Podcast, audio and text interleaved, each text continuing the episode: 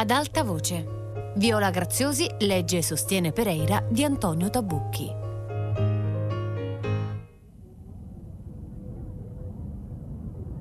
Quando arrivò al caffè, la prima cosa che vide, sostiene Pereira, furono i capelli rossi di Marta.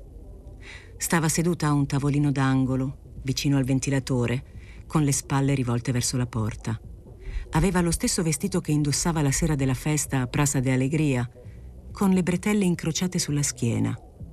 Sostiene Pereira di aver pensato che Marta aveva delle spalle bellissime, dolci, ben proporzionate, perfette. Si avvicinò e le si mise di fronte. Oh, dottor Pereira, disse Marta con naturalezza, sono venuta al posto di Monteiro Rossi. Lui oggi non poteva venire. Pereira si accomodò al tavolo e chiese a Marta se prendeva un aperitivo. Marta rispose che avrebbe bevuto volentieri un porto secco. Pereira chiamò il cameriere e ordinò due porto secchi. Non avrebbe dovuto bere alcolici, ma tanto l'indomani sarebbe andato alla clinica talassoterapica a fare una dieta per una settimana. Ebbene? chiese Pereira quando il cameriere li ebbe serviti. Ebbene, rispose Marta, credo che questo sia un periodo difficile per tutti. Lui è partito per l'Alentejo e per ora resterà là. È bene che passi qualche giorno fuori Lisbona. E suo cugino? chiese incautamente Pereira. Marta lo guardò e sorrise. Sa che lei è stato un grande appoggio per Monteiro Rossi e suo cugino, disse Marta. Dottor Pereira, lei è stato veramente magnifico. Dovrebbe essere dei nostri. Pereira sentì una lieve irritazione, sostiene, e si tolse la giacca. Senta, signorina, replicò, io non sono né dei vostri né dei loro. Preferisco fare per conto mio. Del resto non so chi sono i vostri e non voglio saperlo, io sono un giornalista e mi occupo di cultura. Ho appena finito di tradurre un racconto di Balzac. Delle vostre storie preferisco non essere al corrente, non sono un cronista. Marta beve un sorso di vino di Porto e disse: Noi non facciamo la cronaca, dottor Pereira. È questo che mi piacerebbe che lei capisse. Noi viviamo la storia. Pereira beve a sua volta il suo bicchiere di porto e replicò: Senta, signorina, storia è una parola grossa. Anch'io ho letto Vico e Hegel a suo tempo. Non è una bestia che si può addomesticare. Ma forse lei non ha letto Marx? obiettò Marta. Non l'ho letto, disse Pereira, e non mi interessa. Di scuole hegeliane sono stufo. E poi senta, lasci che le ripeta una cosa che le ho già detto prima. Io penso a me soltanto e alla cultura. È questo il mio mondo. Anarchico individualista? chiese Marta. È questo che mi piacerebbe sapere. Cosa vuole intendere con ciò? chiese Pereira. Oh, disse Marta, non mi dica che non sa cosa vuol dire anarchico individualista. La Spagna ne è piena. Gli anarchici individualisti fanno molto parlare di sé in questi tempi e si sono anche comportati eroicamente, anche se forse un po' più di disciplina ci vorrebbe, questo almeno è quello che penso. Senta, Marta, disse Pereira. Io non sono venuto in questo caffè per parlare di politica. Come le ho già detto, la politica non mi interessa perché mi occupo principalmente di cultura. Io avevo un appuntamento con Monteiro Rossi e lei mi viene a dire che è in Alentejo. Che cosa è andato a fare in Alentejo? Marta si guardò intorno come se cercasse il cameriere. Ordiniamo qualcosa da mangiare? chiese. Io ho un appuntamento alle 15. Pereira chiamò Manuel. Ordinarono due omelette alle erbe aromatiche e poi Pereira ripeté. E allora? Cosa è andato a fare in Alentejo Monteiro Rossi? Ha accompagnato suo cugino, rispose Marta, che ha avuto degli ordini all'ultimo minuto.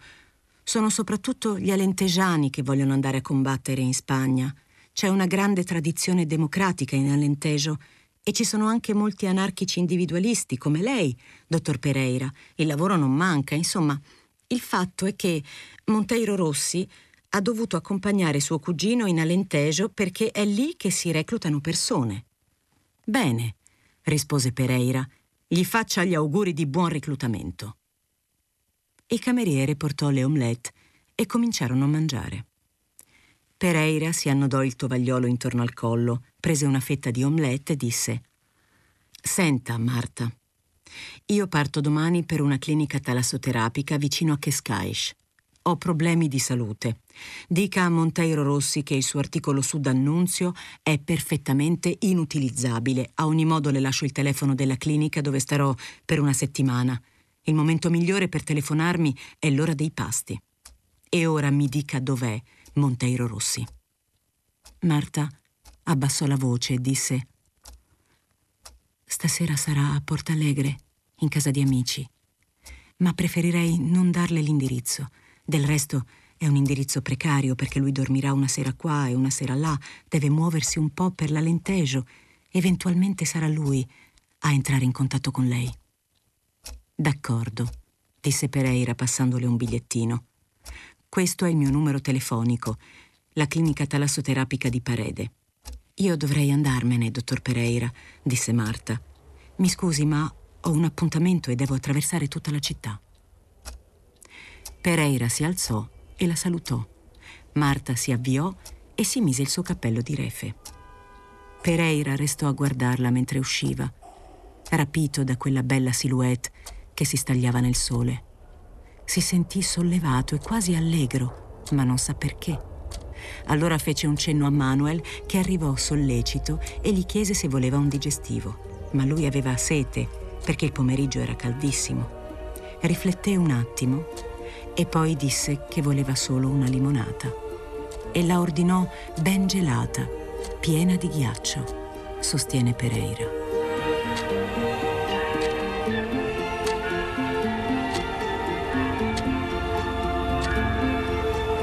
L'indomani Pereira si alzò presto, sostiene.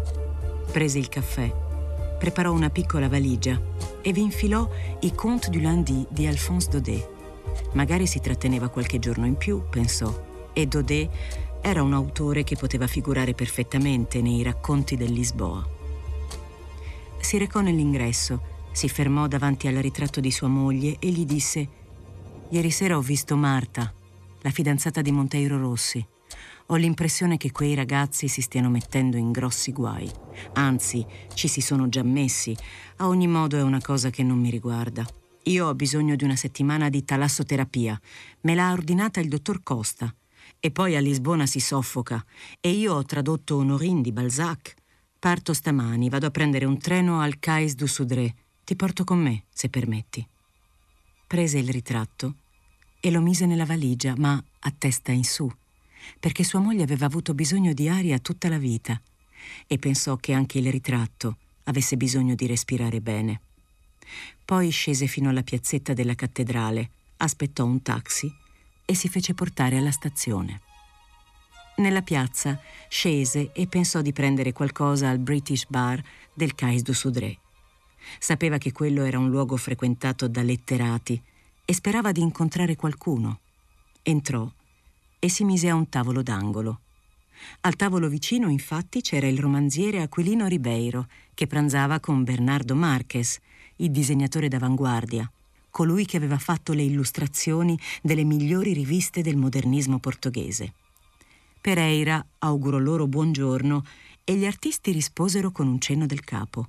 Sarebbe stato bello pranzare al loro tavolo, pensò Pereira, e raccontare che il giorno prima aveva ricevuto una critica molto negativa su D'Annunzio e sapere che cosa ne pensavano ma i due artisti erano impegnati in una fitta conversazione e Pereira non ebbe il coraggio di disturbarli. Capì che Bernardo Marques non voleva più disegnare e che il romanziere voleva partire per l'estero. Questo gli dette un senso di scoraggiamento, sostiene Pereira, perché non si aspettava che uno scrittore come quello abbandonasse il suo paese. Mentre beveva la sua limonata e gustava le sue chioccioline di mare, Pereira ascoltò qualche frase. A Parigi, diceva Aquilino Ribeira. L'unico posto praticabile è Parigi.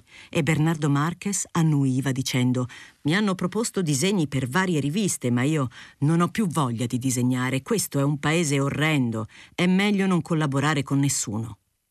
Pereira finì le sue chioccioline e la sua limonata, si alzò e si soffermò davanti al tavolo dei due artisti. Auguro a lor signori una buona continuazione, disse. Permettano che mi presenti, sono il dottor Pereira, della pagina culturale del Lisboa. Tutto il Portogallo è fiero di avere due artisti come voi. Di voi abbiamo bisogno. Poi uscì nella luce abbagliante del meriggio e si diresse al treno. Fece il biglietto fino a Parede e chiese quanto tempo ci voleva. L'impiegato rispose che ci voleva poco e lui si sentì soddisfatto. Era il treno della linea di Estoril e portava principalmente gente in vacanza. Pereira si sistemò sul lato sinistro del convoglio perché aveva desiderio di vedere il mare. Il vagone era praticamente deserto, data l'ora, e Pereira scelse un sedile a suo piacimento. Abbassò un po' la tendina perché il sole non gli battesse sugli occhi, dato che il suo lato era esposto a mezzogiorno, e guardò il mare. Si mise a pensare alla sua vita, ma di questo non ha voglia di parlare, sostiene. Preferisce dire che il mare era calmo e che sulla spiaggia c'erano bagnanti. Pereira pensò da quanto tempo non prendeva un bagno di mare e gli parvero secoli. Gli vennero in mente i tempi di Coimbra, quando andava alle spiagge vicino a Oporto, alla Grangia o a Espigno, per esempio, dove c'era un casino e un club. Il mare era freddissimo in quelle spiagge del nord, ma lui era capace di nuotare per delle mattine intere, mentre i suoi compagni di università, tutti infreddoliti, lo aspettavano sulla spiaggia. Poi si rivestivano indossavano una giacca elegante e si recavano al club a giocare a biliardo. La gente li ammirava e il maître li accoglieva dicendo ecco gli studenti di Coimbra e dava loro il miglior biliardo. Pereira si riscosse quando passò davanti a Santo Amaro. Era una bella spiaggia arcuata e si vedevano le baracche di tela a strisce bianche e azzurre. Il treno si fermò e Pereira pensò di scendere e di andare a fare un bagno, tanto poteva prendere il treno successivo. Fu più forte di lui. Pereira non saprebbe dire perché sentì quell'impulso. Forse perché aveva pensato ai suoi tempi di Coimbra e ai bagni alla Grangia. Scese con la sua piccola valigia e attraversò il sottopassaggio che portava alla spiaggia. Quando arrivò sulla sabbia, si tolse le scarpe e i calzini e avanzò così tenendo in una mano la valigia e nell'altra le scarpe. Vide subito il bagnino, un giovanottone abbronzato che sorvegliava i bagnanti stando disteso su una sdraio. Pereira gli si avvicinò e disse che voleva affittare un costume da bagno e uno spogliatoio. Il bagnino lo squadrò da capo a piedi con aria sorniona e mormorò Non so se abbiamo un costume della sua taglia. Comunque le do la chiave del magazzino. È la cabina più grande, la numero uno. E poi chiese con un'aria che a Pereira sembrò ironica. Ha bisogno anche di un salvagente? So nuotare molto bene, rispose Pereira, forse molto meglio di lei. Non si preoccupi. Prese la chiave del magazzino e la chiave dello spogliatoio e si avviò. Nel magazzino c'era un po' di tutto, boe, salvagenti gonfiabili, una rete da pesca coperta di sugheri, costumi da bagno. Frugò fra i costumi da bagno per vedere se ne trovava uno all'antica, di quelli completi che gli coprisse anche la pancia. Riuscì a trovarlo e lo indossò. Gli andava un po' stretto e era di lana, ma di meglio non ne trovò. Portò la sua valigia e i suoi indumenti nello spogliatoio e attraversò la spiaggia. Sulla battigia c'era un gruppo di giovani che giocavano a palla e Pereira li evitò. Entrò nell'acqua con calma, piano piano, lasciando che il fresco lo abbracciasse lentamente. Poi quando l'acqua gli arrivò all'ombelico, si tuffò e si mise a nuotare un crawl lento e misurato. Nuotò a lungo, fino alle boe. Quando abbracciò la boa di salvataggio, sentì che aveva il fiatone e che il suo cuore batteva all'impazzata. Sono matto, pensò. Non nuoto da una vita e mi butto in acqua così, come uno sportivo. Si riposò attaccato alla boa, poi si mise a fare il morticino. Il cielo, sopra i suoi occhi, era di un azzurro feroce. Pereira riprese fiato e rientrò calmamente con lente bracciate. Passò davanti al bagnino e volle togliersi una soddisfazione. Come ha visto, non ho avuto bisogno del salvagente, disse. Quando passa il prossimo treno per Estoril? Il bagnino consultò l'orologio. Fra un quarto d'ora, rispose. Benissimo, disse Pereira. Allora mi raggiunga che vado a rivestirmi e la pago, perché non ho molto tempo. Si rivestì nello spogliatoio, uscì, pagò il bagnino, si dette una pettinata ai pochi capelli con un pettinino che teneva nel portafoglio e salutò. Arrivederci, disse, e sorvegli quei ragazzi che giocano a palla. Secondo me non sanno nuotare e poi danno fastidio ai bagnanti. Si infilò nel sottopassaggio e si sedette su una panchina di pietra, sotto la pensilina. Sentì arrivare il treno e guardò l'orologio. Era tardi, pensò probabilmente alla clinica talassoterapica, l'aspettavano per il pranzo, perché nelle cliniche si mangia presto. Pensò, pazienza. Ma si sentiva bene, si sentiva rilassato e fresco mentre il treno arrivava in stazione. E poi aveva tutto il tempo per la clinica talassoterapica, ci sarebbe rimasto almeno una settimana, sostiene Pereira.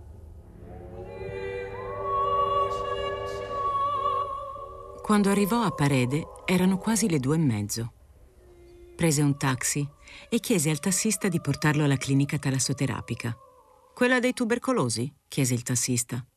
Non so, rispose Pereira. È sul lungomare. Ma allora è a due passi, disse il tassista. Ci può andare anche a piedi. Senta, disse Pereira, sono stanco e fa molto caldo. Poi le darò una mancia. La clinica talassoterapica era un edificio rosa con un grande giardino pieno di palme. Restava in alto sulle rocce e c'era una scalinata che conduceva alla strada e poi alla spiaggia. Pereira salì faticosamente la scalinata e entrò nella hall. Lo ricevette una signora grassa dalle gote rosse con un camice bianco. Sono il dottor Pereira, disse Pereira. Deve aver telefonato il mio medico, il dottor Costa, per prenotarmi una camera. Oh, dottor Pereira, disse la signora in camice bianco, l'aspettavamo per pranzo, perché così in ritardo? Ha già pranzato? Veramente ho solo mangiato delle chioccioline alla stazione, ammise Pereira, e avrei un certo appetito. E allora mi segua, disse la signora in camice bianco. Il ristorante è chiuso, ma c'è Maria Dasdores che può prepararle un bocconcino. Lo pilotò fino alla sala da pranzo, un vasto locale con dei finestroni che si affacciavano sul mare. Era completamente deserto. Pereira si sedette a un tavolino e arrivò una signora in grembiule con dei baffetti pronunciati. Sono Maria Dasdores, disse la donna, sono la cuoca, le posso preparare una cosina ai ferri. Una sogliola, rispose Pereira, grazie. Ordinò anche una limonata e si mise a sorseggiarla con gusto. Si tolse la giacca e si annodò il tovagliolo sulla camicia. Maria Dasdores arrivò con un pesce ai ferri. Non avevamo più soglio, le disse. Le ho preparato un'orata. Pereira cominciò a mangiarla con gusto. I bagni d'alghe sono alle 17, disse la cuoca, ma se lei non se la sente e vuole fare un pisolino può cominciare domani. Il suo medico è il dottor Cardoso. La verrà a trovare in camera sua alle 6 del pomeriggio. Perfetto, disse Pereira. Credo che andrò un po' a riposarmi. Salì in camera sua, che era la 22, e trovò la sua valigia. Chiuse le persiane, si lavò i denti e si stese sul letto senza pigiama. C'era una bella brezza atlantica che filtrava attraverso le persiane e agitava le tende. Pereira si addormentò quasi subito. Fece un bel sogno un sogno della sua giovinezza. Lui era sulla spiaggia della Grangia e nuotava in un oceano che sembrava una piscina e sul bordo di quella piscina c'era una ragazza pallida che lo aspettava con un asciugamano fra le braccia. E poi lui rientrava dalla nuotata e il sogno continuava. Era proprio un bel sogno, ma Pereira preferisce non dire come continuava, perché il suo sogno non ha niente a che vedere con questa storia.